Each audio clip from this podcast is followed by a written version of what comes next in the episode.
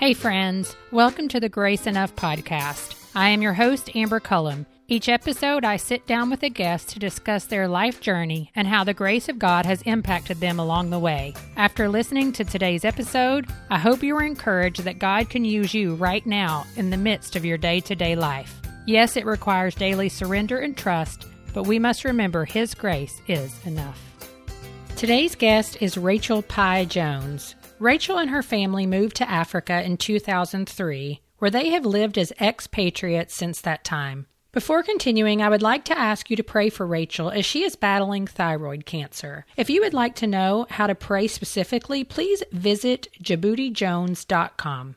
Today, Rachel and I discuss the crossroads of faith and culture that she and her family have navigated since moving to Somaliland, Africa in 2003. We chat about why they moved to Africa, her acculturation process, living as a minority, and how that has increased her empathy for people who believe differently, what she has gleaned from the practices of her Muslim friends, and her book, Stronger Than Death. Listen to what Rachel has to say about the call to prayer.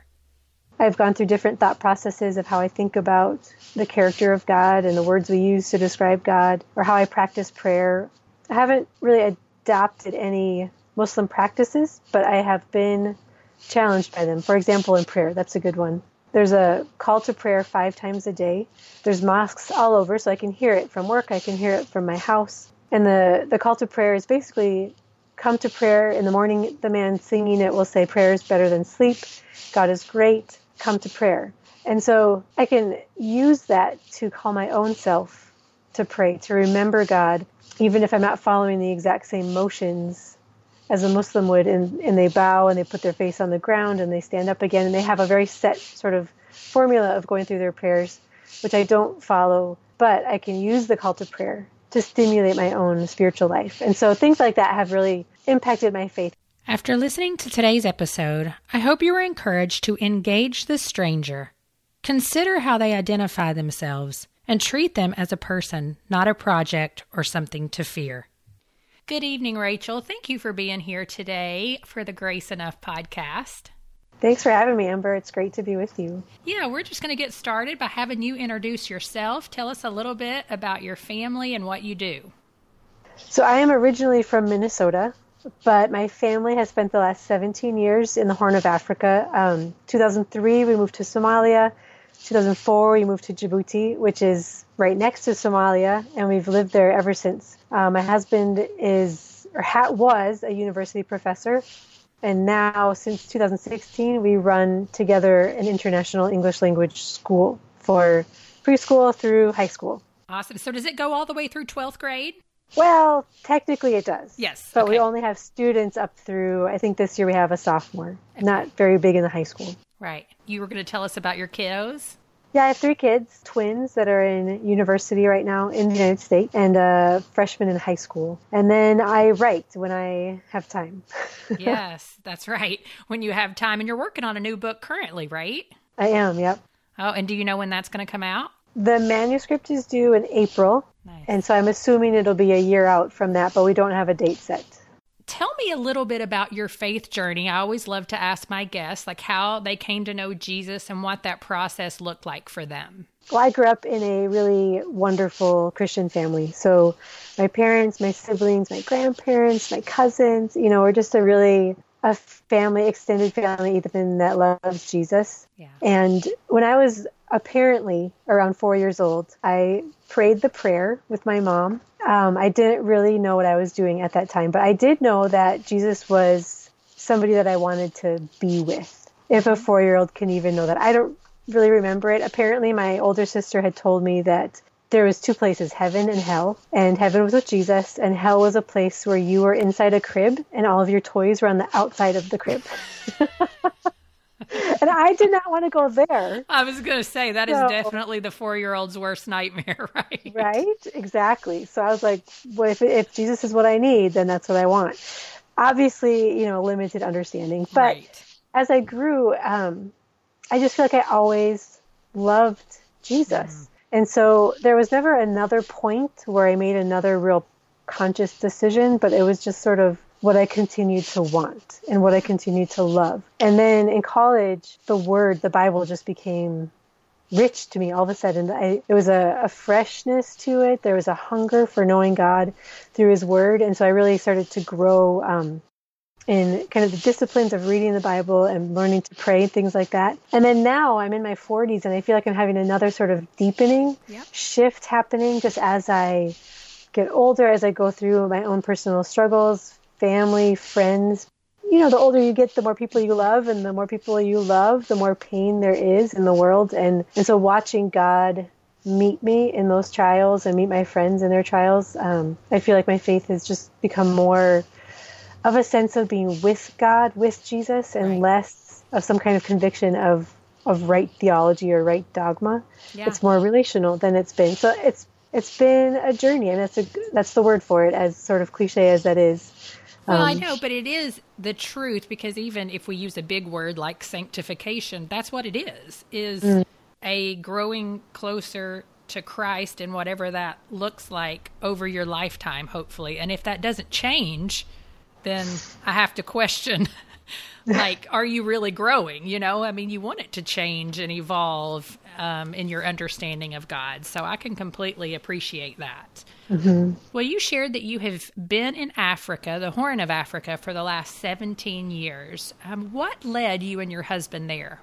When we were first married, we lived in an apartment complex in downtown Minneapolis, and Minneapolis has still, and at that time, the largest population of Somalis in the United States. It was close to the University of Minnesota campus where we were students, and so it was convenient and it was cheap. And all of our neighbors most of our neighbors were from Somalia. And so we hadn't really thought much about that part of the world, but we knew we wanted to serve and work internationally. He was interested in being a professor. I had a degree in linguistics. And so we, um, both of us were coming out of lives and experience and families where we had been given so much in terms of education and health and family support and even wealth and you know middle class kind of stuff we wanted to give out of that. So we knew we wanted to go someplace. And um, somalia as far as we knew was off the table because this was the late 90s yep. early 2000 and it was violent. But we started to hear from our neighbors about the north of somalia which is it's called somaliland and it's a peaceful section of the country that is trying to break away and be its own country but it's not recognized yet by the UN. And so they started telling us this is peaceful. There's a functional university there. At that time, it was the only one in the country. They're desperate for native English speaking professors to come. And so we had this open invitation to come and also a commitment by the local community to us to help us because this is really far outside of our comfort zone and yes. what we were used to and what we felt like we could even do. But with that support that was you know, promised to be there for us. And with the invita- invitation to come, uh, we moved there in 2003 with two and a half year old twins. My job was just going to be to take care of the family in the house, which takes a lot of work in a place like that. It was a rural area, and uh, learn language. Those right. were my and you know take parent the kids. And my husband was working, so we did that in 2003, um, really by invitation. And what we heard from Somalis of just this great need and hunger for people to come and invest. Well, so did several of your neighbors, after they would finish university, I'm assuming maybe that's what, were a lot of your neighbors here for college? At that time, they were mostly refugees. Okay. So now there's, you know, Minnesota born American Somalis who are at university, but at that time, it, they were primarily refugees. Yeah, I think that's incredible that they were refugees coming to America to experience safety or what however you want to phrase that. Mm-hmm. and you all decided we're going to go where you guys are leaving. Yeah. You know most of them most of them were from the south. Yes. Um, they had connections in the north but yeah they came needing safety needing health care needing even trauma kind of counseling sort of things. And we were coming out of this place of strength and yeah. solidity i guess i could say and comfort and wanted to be stretched. But we didn't want to be stretched to the point of, you know, death or things like that. So we weren't going to the same extreme as what they had come out of. I don't want to make that comparison exactly. Right. Well, eventually you did leave Somalia and you or Somaliland and you moved to Djibouti. And just to give our listeners a little bit more of an understanding and just a visual of what it's like there, tell us a little bit about the country itself, what it looks like, the religion, the just the culture. Sure. So Djibouti is right across the border from where we lived before in Somaliland. Majority population is Somali. The other people groups that are there are Arabs, mostly from Yemen, and a people group called the Afar, who also live in Ethiopia and Eritrea. And all of them are Muslim. So the country is 95, 96% Muslim. The majority of non Muslims then are not native Djiboutians, like us or people from Ethiopia or Kenya who have come for work. So the it's a desert country right on the water, bordered I kind of describe it as a Pac-Man shaped country bordered by Somalia, Ethiopia, Eritrea, and the Red Sea with Yemen across the water. So it's kind of this peaceful, stable place surrounded by, you know, Somali pirates in the water, war in Yemen, war in Somalia, just a lot of challenges in the region. But Djibouti itself is stable. It's a former French colony, so there's a lot of French influence, French language, French food, which is great for cheese.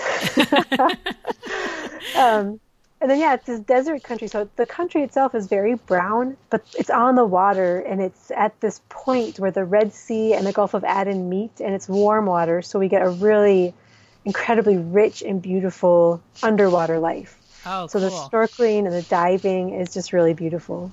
I know from just having read some of the things that you've posted, you love to, and you've written, I think, some books as well on traveling in the country and all the different things to do. And it's the hottest country in the world. Is that correct? It has at least the hottest sections, yeah. Mm-hmm. Like Wow. it can reach 120, 125 degrees, just straight up degrees in the summer. That is just crazy. And I mean, people just have open windows and learn to deal with it, or what's that like? Yeah, we have air conditioners. Yes. But, I mean, does everybody? Also incredibly expensive. yeah. No, not everybody has air conditioners. So, you know, like there's nomadic people still who live out in the deserts and they they're so tough. They're so strong. They love it. They love the heat. You know, it's I compare it as the opposite to Minnesota, which is so cold and Minnesotans sometimes say they love the cold. They're they're used to it. So we just went to the opposite extreme. Right. When you say that about Minnesota, my husband's best, one of his best friends lives in Minnesota. And one of the first times he visited there, I mean, it was February or March. And he's like, Yeah, there were people on their bicycles with shorts on, Amber. And I'm like, I mean, it could have been warmer than like 40 degrees. And he's like, Yeah, you're right. It was really, really Oh, 40, cold. that- yeah. 40 degrees is a warm Minnesota day. But in, in Djibouti, I, one time it was maybe like 80, which is about as cold as it gets. Wow. And my kids were young and they were like, Mom, is this how cold it gets when it snows? And you're like, um, no. no.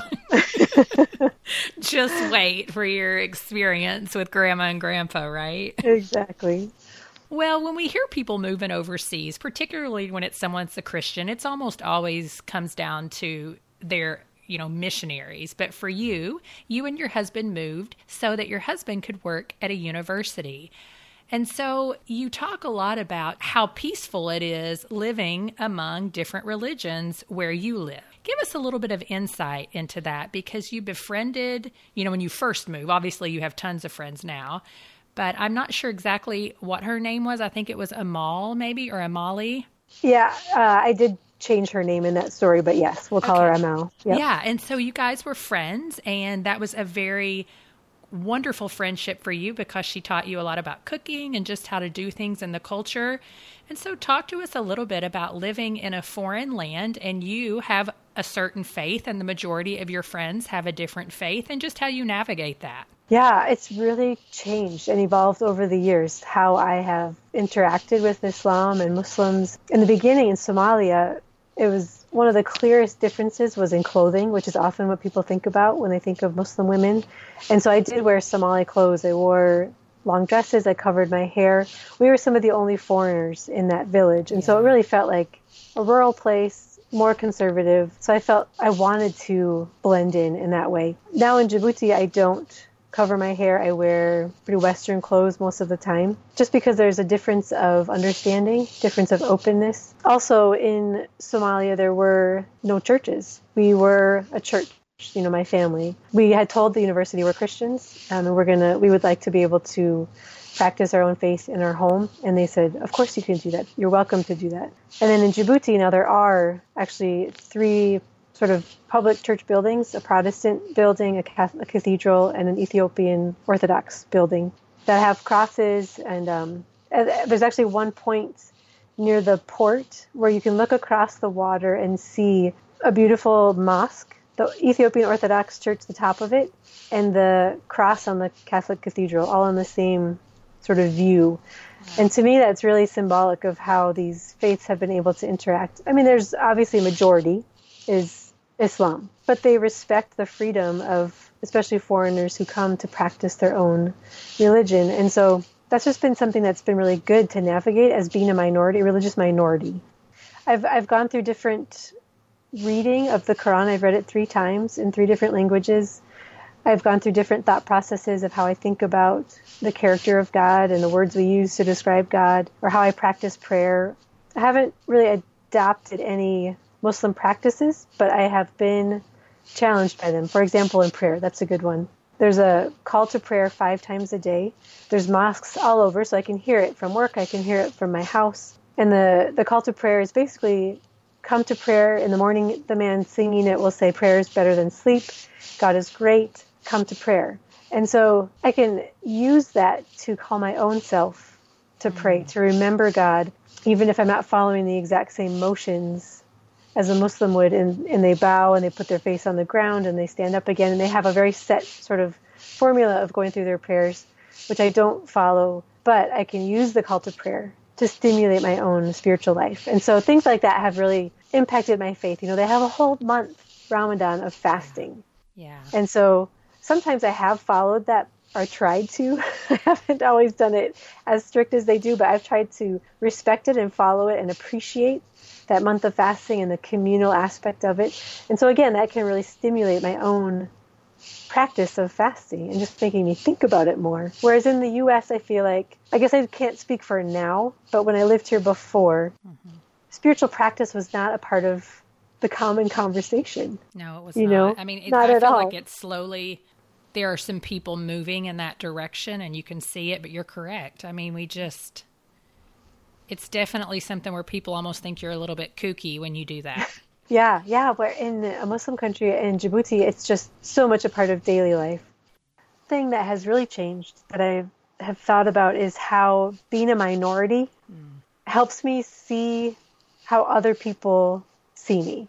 So in American Christianity, we refer to people who are not Christians by the negative. They're unbelievers or they're non Christians. Mm. But that's not how they see themselves they see themselves as Muslim or Buddhist or atheist, or they have another positive identifier about them, but we sort of put this negative on them. And in Djibouti and in Somalia too, I get called often infidel. It's a, a word galada or galo or gala, just different ways of saying it. And um, I don't feel like I'm an infidel. Right. so when I first when I first heard people calling me that, which sometimes can just mean foreigner or white person, but the technical translation is infidel. And so at first I was, and sometimes I still am, pretty offended by that. I'm not say, an infidel. Does it put you immediately on the defense? Yes, I'm not an infidel. Mm. I have a strong personal faith. It's not your faith, you know, to a Muslim, but it's meaningful and deep to me. And so I started to think about that as how other people see me, how I am seen mm. is negative and other. And so, what am I doing when I put on those phrases of non, non Christian, unbeliever, not like me, onto somebody else? I'm not respecting their potential, deep, personal, meaningful faith. Mm. And so, kind of understanding that that nuance of what it feels like to be seen not as how I see myself has helped me then reverse that and try to really see a Muslim not as not me, but as them. Right. You know, so as they are through their worldview and meeting them in that place has been really good for me. There's a this idea of that I've started to really wrestle with and think about is how do we love the stranger? How do we love because I am the stranger. Yeah. in Djibouti, and people have loved me well for the most part, especially like that the woman ML that you mentioned, friends who have really welcomed me into the culture, ushered me into the culture, been my guides, my helpers. Um, they've helped me navigate things. So I'm not an easy person to love there because I have a funny accent. I eat different food. I have different culture in my home. But I've seen, I've felt this welcome. So now I take that back to the United States, for example, or if I'm seeing someone else who's different than me. We have refugees or immigrants or just people who have different faith systems or look different. And my empathy for that person and what it means to love them and how they would feel by being loved mm. by me has really been impacted by being a foreigner and a stranger in a strange place. So, how do we love the stranger? I think we love them by being a stranger ourselves and having that experience. Yeah, and it is something, you know, as an American Christian myself, that you, in order to put yourself in that position, one of the only ways to really do it in America is to take yourself into a place somewhere in our country where you are a minority, whether mm-hmm. that's like you lived in a community where there were lots of Somali refugees, or maybe it's a church culture where everybody doesn't look like you, or, mm-hmm. you know, maybe it's just a neighborhood or a school system or whatever, and give yourself the opportunity to just feel a little bit uncomfortable. Mm-hmm. And that can impact your thinking quite significantly. Absolutely. And I think the initial response will be first of all uncomfortable but also fear because our I think our human tendency is to think negative of someone if we don't understand them. If we don't understand the words they're using, whether it's language or the culture, we think we feel threatened or we feel afraid. But what you start to realize is that that's not the reality. Every place that I am not fluent in the language, they are not threatening me. They're right. just doing their thing. Yeah. And I'm the weirdo that I showed up there. And so that fear has has really lessened. I can go other places now and recognize, okay, people are not threatening me. They're just living their life, and how can I engage on a level that is um, meaningful? So, among all your friends, do people ever ask you about what you believe? Absolutely. yeah. So, it, does it get into some really interesting conversations, or a lot of like, are they trying to ask you to follow what they believe? How does that look for you? Yes. Um, like I said, almost every day faith comes up in some way. I'll be pumping gas, or I don't pump. In Djibouti, they pump the gas for you. So the guy comes and pumps gas and he says, Become a Muslim. yeah, just like and that. This is someone that you know because it's the same person all the time, or they just know you're not because you don't wear the same clothing and you're a white person. It could be both. Like there's the gas station right by my house. You know, I know that guy. Or if I speak Somali, especially if I speak Somali, you know, why is this foreigner speaking Somali? There's not very many of us who do. It starts a conversation. Um, and in Somali and in Djibouti, you use a lot of words that are just more Godward all the time. So even if I'm speaking French, uh, Somali words or Arabic phrases will just come in. Things like praise God, thanks be to God, mm. if God wills. Those those are phrases that I use almost every day. And so if I use that then someone will say, "Oh, are you a person of faith?" And usually it's a compliment. They mean like, "I care about you, so I want you to become like me. Right. I want you to believe like me because um, we have a relationship." Yeah.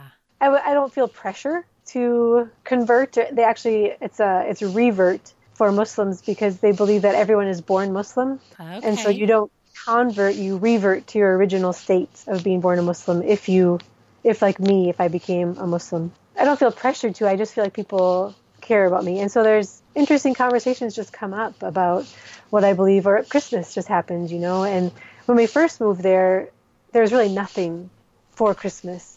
But over the years, they've slowly uh, become more consumerized, I guess. Right. Uh, so there's Santa and there's gifts and chocolate and things like that. But um, what does Christmas mean? Mm-hmm. And and how is it not and just about asked, people, your friends have asked you that?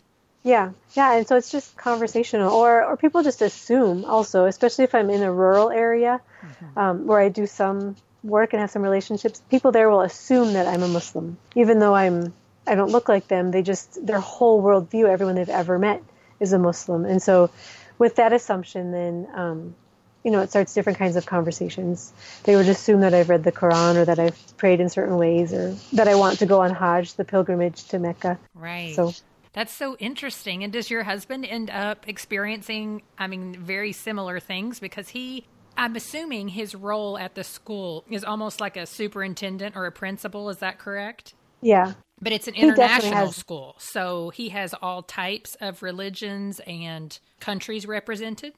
Yeah, we have a wide variety. Um, but a lot of his community, because he was a professor for so many years, he has really great relationships with Djiboutian professors. And they, for example, they've started a research group together. A bunch of PhDs came together and started this group. And so, yeah, he definitely has conversations like that with people. Um, another way that they compliment him often, he's he has a group of guys he's played volleyball with for 16 years now, every wow, week. Wow, that's so awesome. And, uh, yeah, and often they'll say, you know what, Tom, we really care about you, and we would just love to offer you another wife. oh my gosh. I don't even know what to say to that, Rachel.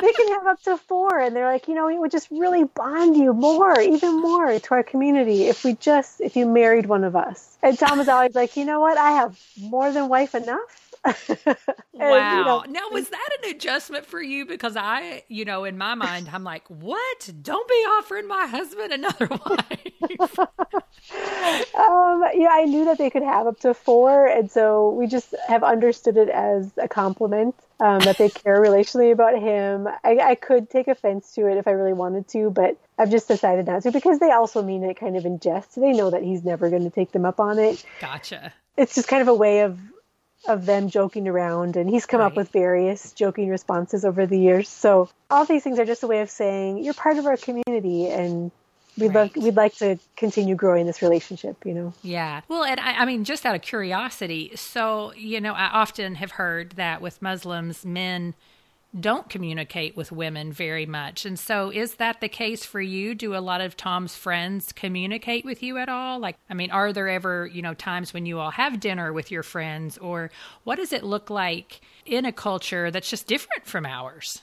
Uh, that's a good question. Um, his circle, especially because they're they're very educated, a lot of them got their PhDs in France. You can't actually get a PhD yet in Djibouti, so we kind of call them French fried Djiboutians. Okay. That's so great. Um, um, but they have a lot of that French or European influence. Right. And so there's a lot of cheek kissing that happens. For example, I don't. Okay. I don't do a lot of cheek kissing, kissing with Djiboutian men, but because of that, it sort of makes it more appropriate to at least shake hands or to say hello. Whereas in Somalia, I never touched a Somali man. Um, right. Um, rarely spoke to them, even didn't look them in the eye. But if I run into one of Tom's coworkers or a friend in the grocery store, for example, we'll stop and chat and greet each other, and it's very pleasant. Um, when it comes to like you asked about going out with families or with friends, that yeah. doesn't really happen so much. We've only, I would say, so, like been out to a restaurant with a Somali couple with Somalis who have come out of the United States or other places and come back to visit. So there's not a lot of that. There is a, a little bit of it, I guess, in certain sectors, but usually it's gender segregated or associated with the kids. Like the men will go out and meet together somewhere else, and the women will be somewhere with the kids. So our first house was a duplex. We lived upstairs. A Somali family lived downstairs. We shared a yard space, and they had I think 12 or 13 kids that were all around our age. So their kids were our kids' age, and they all at various times lived in the house. So it was a very full, active yard and house. And I would often spend time in the back where they had an outdoor kitchen with the women, and Tom would hang out in the front with the men, and the kids would just be running, playing football, soccer in the yard together. So the socializing just happens in daily life around work, right. around cooking, stuff like that. Yeah. Because there's Not so, so many people who live, I mean, there's also a lot of just in and out and true community living, like you interact with your neighbors. At that time, we did, yeah. Yeah. Mm-hmm. yeah. That was the, the longest house we've had living oh. there. And that's when your kids were little, too, which means there's always more Yep. I don't know, interaction, burn off the energy, you know, all the things. exactly. right. Well, yeah. so you have three children, and they, two, while they were born in the States, I mean, have been raised in a different culture, although all three of them are American citizens. And so, talk to us a little bit about you know how faith and culture collide for them and just being i know it's a term that people probably aren't as familiar with, but third culture kids. Yeah, so our, my youngest was actually born in Djibouti, so she likes to say that she's Djiboutian American. She has American passport citizenship, but she was born there. They are all three third culture kids. So TCK is how it's abbreviated, and it, it means basically a kid or a person who has spent a significant portion of their childhood years outside their passport country. So refugees, immigrants, expats, business people, military, all those are third culture kids. Gotcha. And even once they become adults, they often say, I'm a third culture kid adult or an adult TCK. And so there are kids who have, it doesn't matter if they've lived in 10 different countries or two different countries, but it's this sense of having lived outside their native place. And so they form kind of a third culture mm-hmm. outside the host country and outside their native country. So that would be my kids, definitely living in that space. And like I referenced earlier, um, how I've learned to recognize that when I'm in a place that I'm not familiar with the language or the people, to recognize that that's not a fearful position to be in. My kids thrive in that. Like that mm. is how they grew up. They're not afraid of trying new things, going new places, being outside their comfort zone, um, because they just they're able to navigate that kind of stuff and understand that people are people everywhere. Yeah. So they've had interesting you know, a lot of their friends growing up were Somali neighbors, friends, kids from school. So you asked about faith, for example, and my youngest daughter, this is just an example, I guess. Um, one of her favorite teachers, just a, a, wonderful teacher, I think it was fourth grade, was a Djiboutian woman, Muslim woman.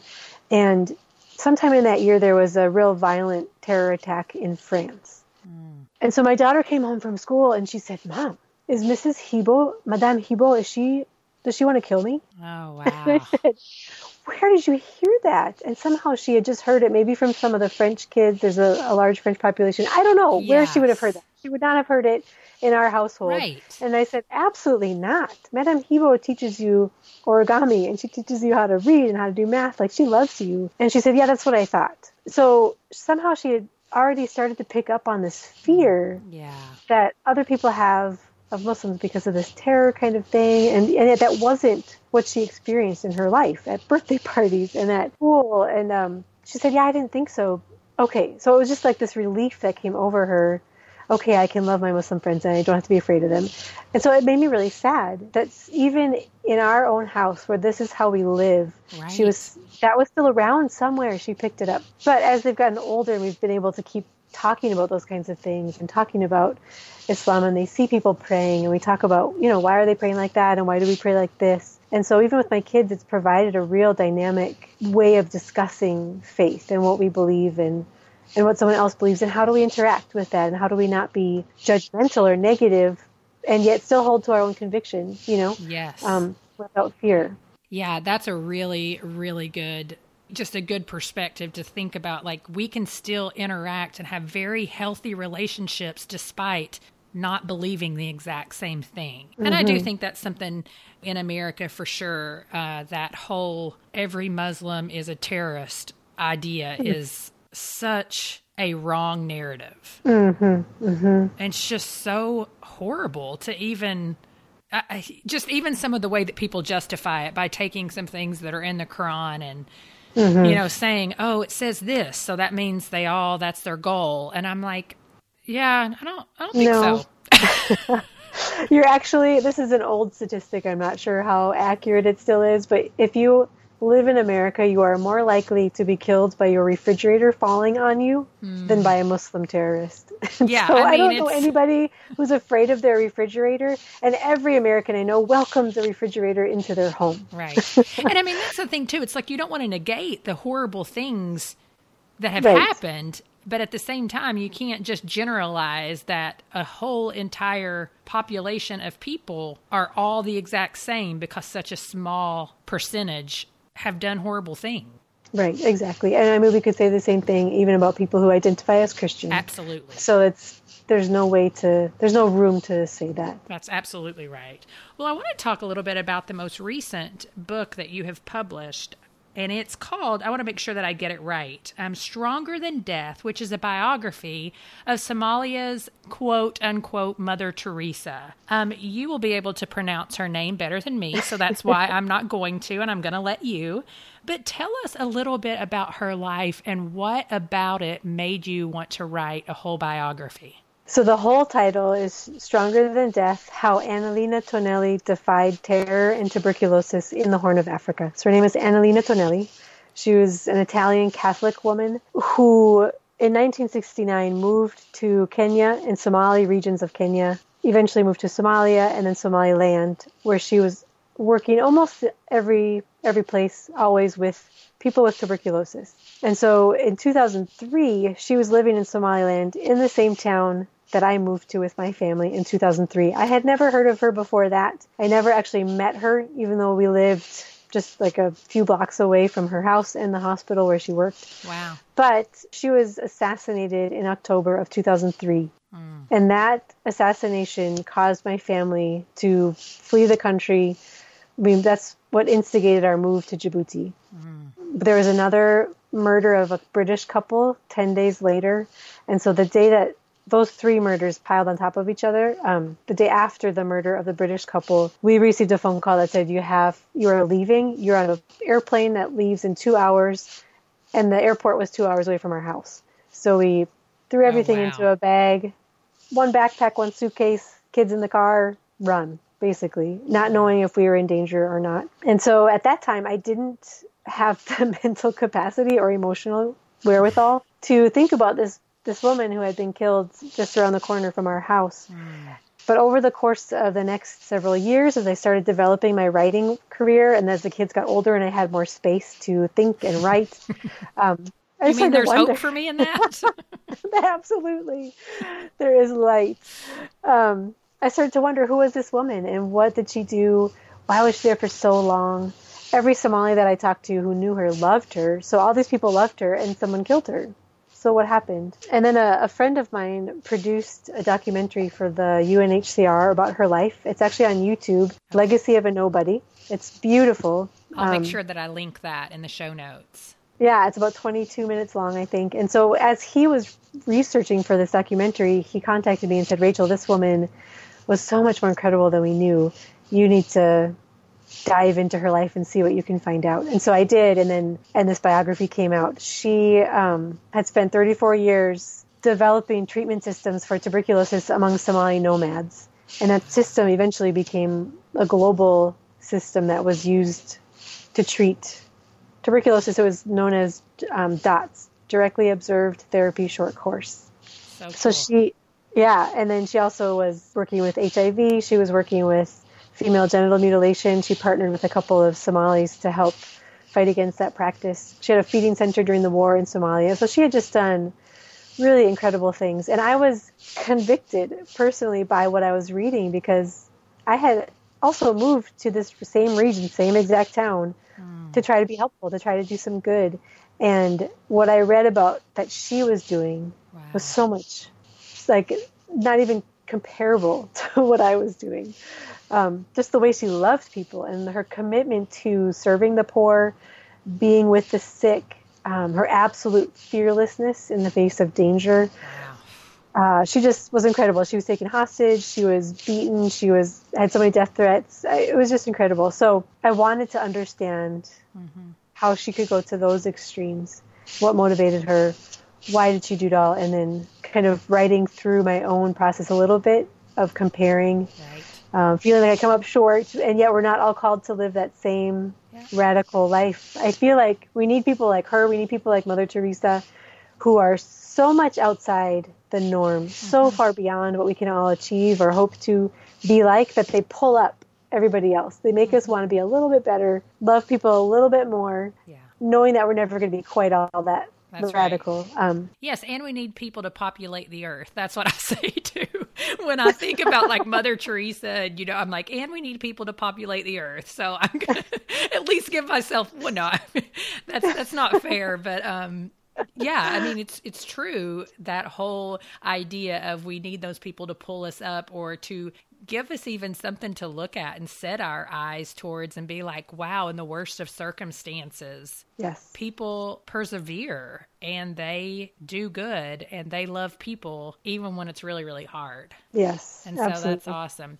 Well, as we finish up, I wasn't going to ask you about your running club, but I kind of want to know about it. Um, I, I mean, you started a running club for girls, the first one, Mm-hmm. and is it just because people weren't interested in running before, or because it is a Muslim country? That's just something that young girls felt they couldn't do, or you know what led to that? And how do you run in 120 degree heat? Very slowly.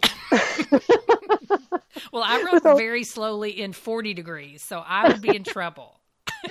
oh man, it's hard. Um, I'm stubborn though, so I just keep doing it. But it was 2008, and I had just started running myself at that time, Okay. and went to the track with another American woman. There's one there, at that time. There was one track in town, and we were just doing laps. I was learning how to do speed work.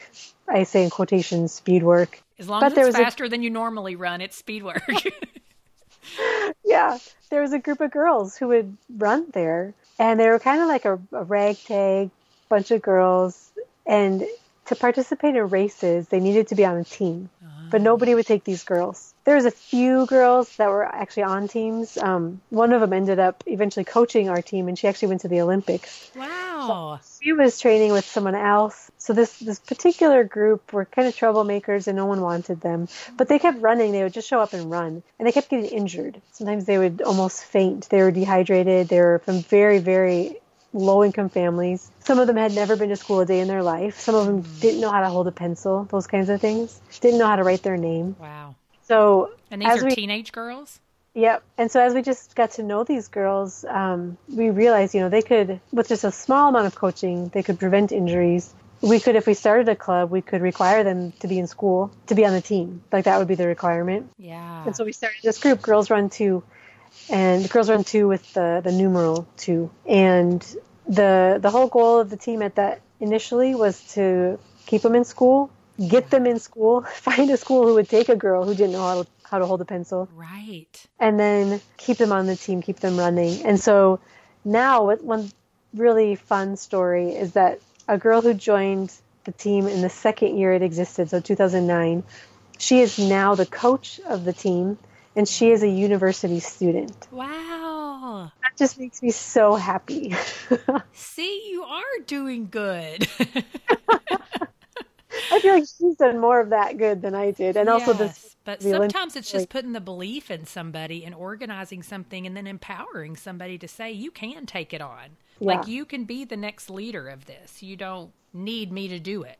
Yeah, yeah. So that's been really fun, and getting to know this the young woman who went to the Olympics. She's a good friend now. Like that's also been really fun, and Yeah. Yeah, so mostly now the girls, I'm not as involved with the team directly. I do a little bit, you know, behind the scenes or on the side, just relationally connecting with them. But yeah, I still still run, still Yeah, try to. so new- New girls are joining all the time. Yep, they have new girls every year, and there's really one thing that still is very hard to overcome is there's very much the attitude of if you are a mother or if you want to be a mother, you can't run. run. So if you've given birth, you it's like it's physically impossible to run. I didn't even start running until after I'd had all my kids. I wasn't a runner until after that. Or if you run, you will probably damage your uterus. It might fall out. It might just get broken.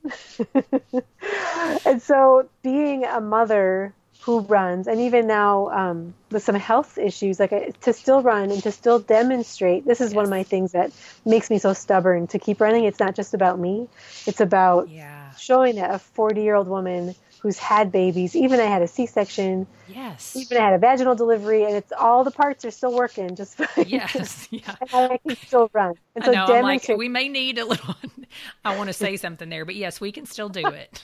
Yeah, we can still do it. So yeah, just physically demonstrating that as somehow matters to me. So I keep doing it. Well, where can our listeners find you on the web? The best place to find me is my website, DjiboutiJones.com. And I have a newsletter there that I don't really blog so much anymore, but the newsletter comes out with an essay every other week. So that's the best place to find me. I'm also on Instagram, Rachel Pieh Jones. Yes, and it's P I E H. Yep, but pronounced like 3.1. That's Yep. right. That's right. And then your book, we can purchase it on Amazon and all the other places, correct? Yep, it's on Barnes and Noble. It's on IndieBound. Yep, and it's through Plough Publishing, so you can also find it on their website. Awesome. Well, thank you so much for being here. I appreciate it, Rachel. Yeah, thanks for having me. It was great.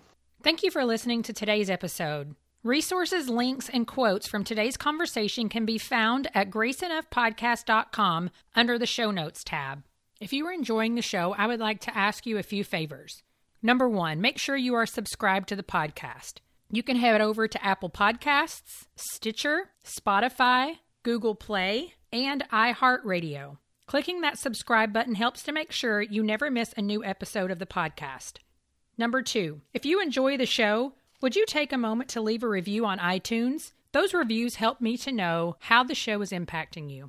And number three, the best way to grow is for people like you to share it with your friends. Will you share your favorite Grace Enough podcast episode via text, email, or social media? Again, I'm so grateful for each one of you who listen week in and week out. Thank you for listening to the Grace Enough podcast. Tune in next time.